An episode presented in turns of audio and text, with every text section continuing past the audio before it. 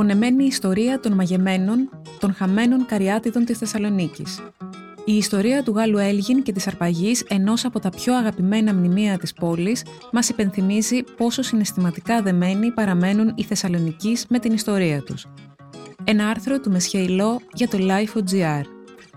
Εκφώνηση Μαρία Δρουκοπούλου. Για να μας ακούτε, ακολουθήστε τη σειρά ηχητικά άρθρα στα Apple Podcast, στο Spotify και στα Google Podcast. Είναι τα podcast της Lifeo.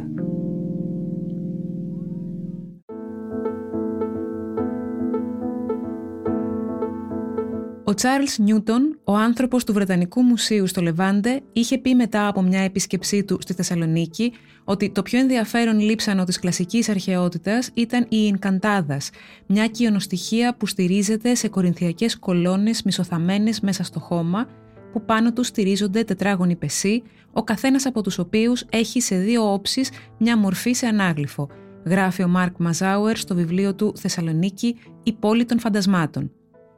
Τα εντυπωσιακά αυτά αγάλματα που ήταν εντυχισμένα στους τοίχους ενός σπιτιού σε μία από τις κεντρικές εβραϊκές συνοικίες αποτελούσαν μεγάλο αξιοθέατο. Οι μαγεμένες ή καριάτιδες της Θεσσαλονίκης, όπως χαρακτηρίστηκαν επειδή η περιπετειώδης ιστορία τους είναι παρόμοια, είναι ένα μνημείο που καταστράφηκε το 1864 από τον Εμμανουέλ Μιλέρ, τον Γάλλο Έλγιν, και από τότε παραμένει ένας από τους θρύλους της πόλης.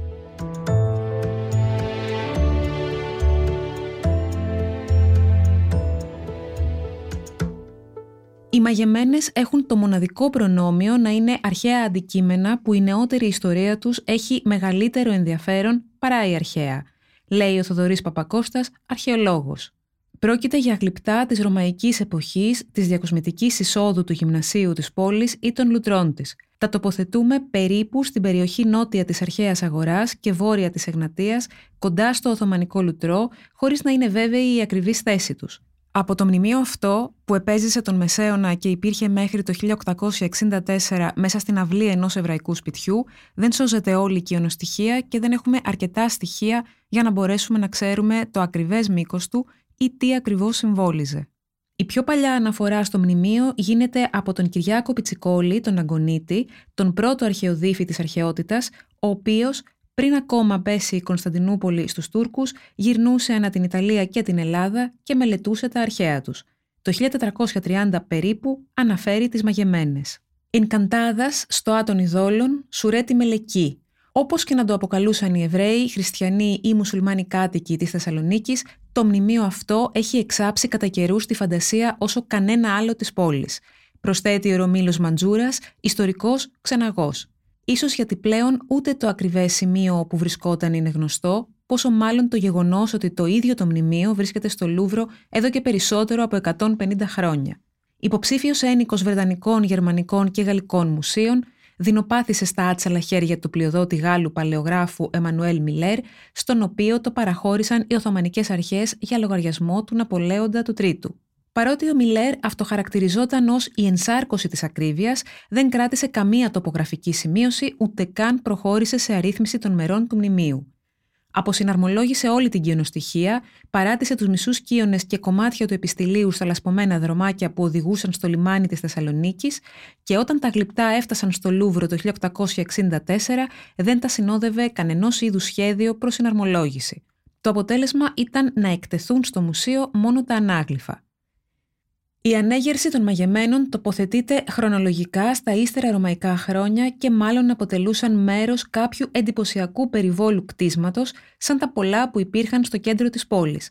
Κατά πάσα πιθανότητα, ο μεγάλος σεισμός των μέσων του 7ου μετά Χριστόν αιώνα και οι μετέπειτα αιώνες της αδιάλειπτης αστικής κατοίκησης το άφησαν στη μορφή που μας είναι γνωστό. Ω μια δίτονη οικειονοστοιχεία αποτελούμενη από πέντε κορινθιακές κολόνες, ένα ογκώδες επιστήλιο και πάνω από αυτό τέσσερις πεσί διακοσμημένοι με ανάγλυφες ολόσωμες μορφές σε φυσικό περίπου μέγεθος που παριστάνουν μορφές της ελληνικής μυθολογίας. Τον Θεοδιόνυσο, την Αριάδνη, μια Μενάδα, τη Λίδα, τον Γανιμίδη, έναν Διόσκουρο, την Άβρα και μια Νίκη.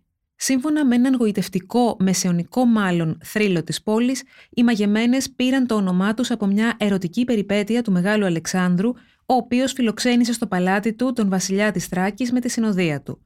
Ο Αλέξανδρος ερωτεύτηκε την όμορφη βασίλισσα της Θράκης και μέσω αυτής της στοάς την επισκεπτόταν στα διαμερίσματά της τα βράδια.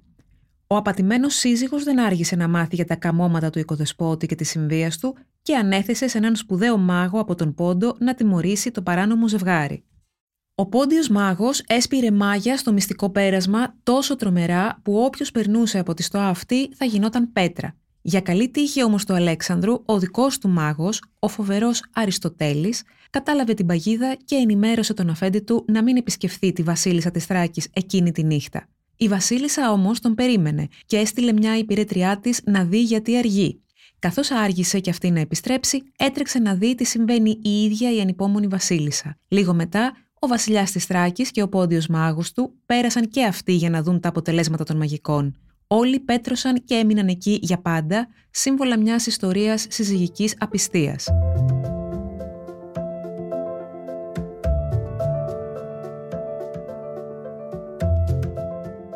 Οι δύο Άγγλοι περιηγητές θα καθίσουν λιγότερο από όσο ήθελαν στη Θεσσαλονίκη, καθώς μία ακόμα επιδημία πανόλης χτυπά την πόλη. Αναχωρούν διαθαλάσσει και μέσω Σμύρνης επιστρέφουν στην Αγγλία. Εκεί, στα 1762, εκδίδουν το μνημειώδες τετράτομο έργο The Antiquities of Athens and Other Monuments of Greece, το οποίο έστρεψε όσο τίποτε άλλο το ενδιαφέρον των αρχιτεκτόνων και καλλιτεχνών προς την κλασική αρχαιότητα και τα επιτεύγματά της και ενίσχυσε καθοριστικά το ρεύμα του νεοκλασικισμού. Ο Έλγιν της Θεσσαλονίκης ήταν ένας Γάλλος σοφός 51 χρονών, ονόματι Εμμανουέλ Μιλέρ, ειδήμων παλαιογράφος με πάθος για τα χειρόγραφα, όπως διατηνόταν ο ίδιος, γράφει ο Μαζάουερ. Ο Μιλέρ είχε εξασφαλίσει την υποστήριξη του Ναπολέοντα του Τρίτου για το σχέδιό του να εξετάσει τις συλλογές των βιβλιοθηκών της Οθωμανικής Αυτοκρατορίας, ιδίως των μονών του Άθου, του Άγιου Δισκοπότηρου των Γάλλων βιβλιοφίλων, ώστε να συλλέξει σπάνια μεσαιωνικά και βυζαντινά χειρόγραφα, ήταν τότε βιβλιοθηκάριος της Γαλλικής Εθνοσυνέλευσης.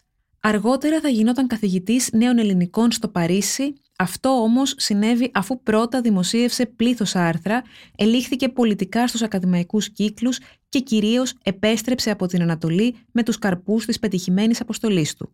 Και αφού πέρασε από το Άγιο Όρος και κατέστρεψε ένα σωρό μνημεία στη Θάσο, έφτασε στη Θεσσαλονίκη για να αρπάξει τις Καριάτιδες. Τα εμπόδια που προβλέπω είναι η ζήλια των Ελλήνων και οι ξένοι πρόξενοι, έγραφε. Αν το θελήσει η τύχη, θα πάρω εκείνα τα γάλματα. Σκεφτείτε, οκτώ αγάλματα μιας πολύ ωραίας περίοδου, ακροτηριασμένα βέβαια, αλλά και τι με αυτό. Δεν ξέρω πια πού βρίσκομαι, παρόν, παρελθόν και μέλλον έχουν μπερδευτεί όλα μέσα στο μυαλό μου. Στις 10 Οκτωβρίου του 1864 γράφει στη γυναίκα του από τη Θάσο «Βιάζομαι να σου στείλω την καλή, τη μεγάλη είδηση. Ο Σουλτάνος, μέσω του μεγάλου βεζίρι, του Φουάτ Πασά, μου έδωσε την άδεια να αποκολλήσω και να μεταφέρω στη Γαλλία τα οκτώ αγάλματα της Σαλονίκης που ήθελα τόσο πολύ. Άμεσα, με φυρμάνι του Σουλτάνου, αρχίζει να αποδομεί το μνημείο για να το μεταφέρει ολόκληρο στη συλλογή του Ναπολέοντα. Ωστόσο, αυτό που καταφέρνει είναι μόνο να το καταστρέψει. Το πολύ ενδιαφέρον είναι ότι την περίοδο που ο Μίλλερ έσπαγε τα αγάλματα για να τα μεταφέρει, αντιδρούν όλοι οι κάτοικοι της πόλης, και Έλληνες και Εβραίοι και Τούρκοι λέει ο Θοδωρής Παπακώστα.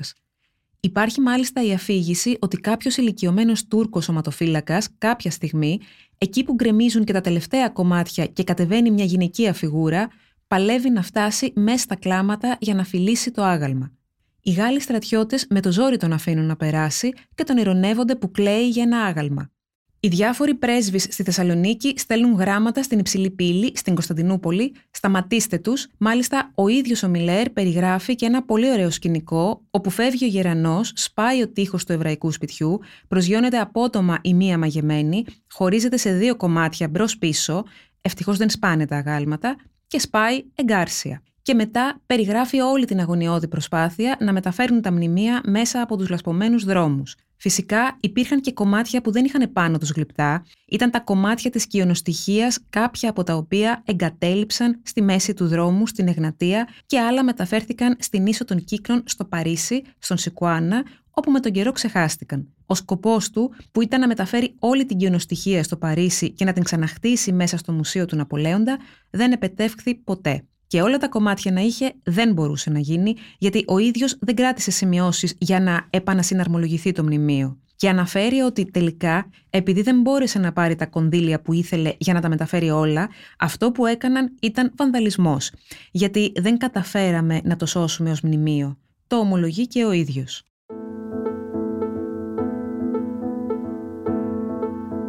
Η περιγραφή του Μαζάουερ για την καταστροφή των μαγεμένων είναι συγκινητική. Οι καριάτιδες έστεκαν πάνω σε μια μαρμάρινη κοιονοστοιχεία. Το να τις κατεβάσουν χωρίς να τις σπάσουν ήταν λεπτή δουλειά και απαιτούσε μηχανήματα που δεν βρίσκονταν εύκολα στη Θεσσαλονίκη. Τελικά πέρασαν ένα μεγάλο ξύλινο βαρούλκο μέσα από τα στενοσόκακα πάνω σε δύο βουβαλάμαξες. Το βαρούλκο έδειχνε σάπιο στο μεδούλι, ιδίως για τόσο τεράστια μάρμαρα. Κι όμως, στις 4 Νοεμβρίου οι ετοιμασίες είχαν τελειώσει και η επιχείρηση καθαίρεσης των αγαλμάτων μπορούσε να αρχίσει. Ο Μιλέρ ξεκίνησε με τη θεόρατη πλάκα που ήταν από πάνω τους. Κόσμος πολλή παρακολουθούσε από τον δρόμο και κρεμόταν από τα παράθυρα των διπλανών σπιτιών, καθώς το πρώτο τμήμα αποκολώνταν και κατέβαινε στο έδαφος. Στα μισά του κατεβάσματος, το βαρούλκο έχασε την έδρασή του και το πελώριο κομμάτι έπεσε στο χώμα, ευτυχώς χωρίς να σπάσει. Στη συνέχεια ξεκόλλησαν ένα-δυο αγάλματα, οπότε συνέβη άλλο ένα μικρό ατύχημα. Το σύνολο των δύο αγαλμάτων, ακουμπώντας το έδαφος, δέχτηκε ένα ελαφρό χτύπημα και το κορυφαίο τμήμα έπεσε ευτυχώς στο επάνω μέρος, που σημαίνει ότι η μορφή της νίκης δεν έπαθε τίποτα. Προφανώς το μάρμαρο είχε διαραγεί εκεί από καιρό και τα κομμάτια ίσα ίσα που κρατιούνταν μαζί, όπως μπορέσαμε να δούμε από το σπάσιμο. Μολονότι το άνω επιστήλιο και τα αγάλματα κατέβηκαν τελικά, για να μεταφερθούν στο λιμάνι, έπρεπε μια ομάδα από οκτώ βουβάλια να πορευτεί μέσα από πολυδέδαλα σοκάκια γεμάτα αυλακές, λάσπες και σκουπίδια. Περνώντας μέσα από το παζάρι, τα ζώα άνοιξαν δρόμο ανάμεσα σε κουφάρια που σάπιζαν και στις δυσόδει ω μέστου. Αναγουλιασμένος, πολύ αγχωμένος, ταλαιπωρημένος από την αϊπνία, αποκαμωμένος από τη συνεχή παρουσία του πλήθους που τους ακολουθούσε παντού, ο Μιλέρ και τα ζώα του έκαναν μια μισή ώρα να βγουν στο λιμάνι, όπου τα αγάλματα φορτώθηκαν στο μεταγωγικό πλοίο Λατρουίτ χωρίς δυσκολία μαζί με τα αποκτήματα της Στάσου. Οι μαρμάρινες λιθόπλυνθοι πάνω στις οποίες ακουμπούσαν οι καριάτιδες ήταν ακόμα βαρύτερες και οι βούλγαροι αραμπατζίδες ανησύχησαν και τα βουβάλια τους μια απότομη στροφή παραλίγο να τα νικήσει. Έπειτα, φτάνοντας μπροστά σε έναν βαθύ, λασπερό βόθρο που έκανε τα ζώα να γλιστράνε και να χάνουν τη στήριξή τους, σταμάτησαν. Αναγκάστηκαν να αφήσουν έναν λίθος στο παζάρι όλη τη νύχτα. Την άλλη μέρα χρειάστηκαν πέντε ζευγάρια βουβάλια για να τον πάνε στο καράβι και ο Μιλέρ άρχισε να απελπίζεται ότι δεν θα κατάφερνε ποτέ να μετακινήσει και τα υπόλοιπα. Τα γλυπτά που είχαν πάνω τις παραστάσεις πήγαν στο Λούβρο και είναι ακόμη εκεί, λέει ο Θοδωρής Παπακώστας, και μάλιστα συμπεριλήφθηκαν στη μεγάλη έκθεση που έγινε το 2012 στο Μουσείο για την Αρχαία Μακεδονία. Η Γαλλία μας έχει δωρήσει αντίγραφά τους που βρίσκονται έξω από το Αρχαιολογικό Μουσείο Θεσσαλονίκης, όπως κοιτάς στην είσοδο αριστερά απέναντι από το Βελίδιο. Και επειδή δεν είναι ακριβώς γνωστό το σημείο της πλατείας Αριστοτέλους όπου βρίσκονταν, σήμερα έχουν φτιάξει εκεί πεδότοπο σκεπασμένο με αμοδόχους, έτσι ώστε όταν χρειαστεί να ερευνηθεί το μέρος στο μέλλον να μην είναι δύσκολο να μετακινηθούν. Το μνημείο είχε ύψος 20 μέτρα, ήταν το πόσιμο της πόλης και αξιοθέατο για όλους τους ξένους που την επισκέπτονταν. Και η αγανάκτηση των κατοίκων που έχασαν τις μαγεμένες τους ήταν μεγάλη για χρόνια μετά. Υπάρχει μάλιστα σε μια εφημερίδα αθηναϊκή, την Παλιγγενεσία της 10 Νοεμβρίου του 1864, η επιστολή κάποιου που υπογράφει με το όνομα Ααρών, προφανώς κάποιος εβραϊκής καταγωγής κάτοικος της πόλης, ο οποίος οδύρεται και αντιδρά για τον τρόπο που χάνει η πόλη την κληρονομιά της και την ιστορία της. Και κατά τη διάρκεια της αποδόμησης και της μεταφοράς όμως, σύσσωμη η πόλη αντιδρούσε για την κλοπή του μνημείου. Τα κομμάτια που πετάχτηκαν κατέληξαν από εδώ και από εκεί και χάθηκαν μέσα στον χρόνο. Το 1997 χάθηκε ένα κομμάτι πολύ φθαρμένο που ήταν το κεφάλι και το επάνω μέρος ενός ακόμη πεσού, μιας ακόμη πέμπτης μαγεμένης. Μπορεί να το δει κανείς, έστω και στραπατσαρισμένο, στο Αρχαιολογικό Μουσείο Θεσσαλονίκης. Ήταν ένα άρθρο του Μεσχέιλο για το Life.gr. Τα podcast της LIFO ανανεώνονται καθημερινά και τα ακούτε μέσα από το LIFO.gr ή τις εφαρμογές της Apple, του Spotify ή της Google.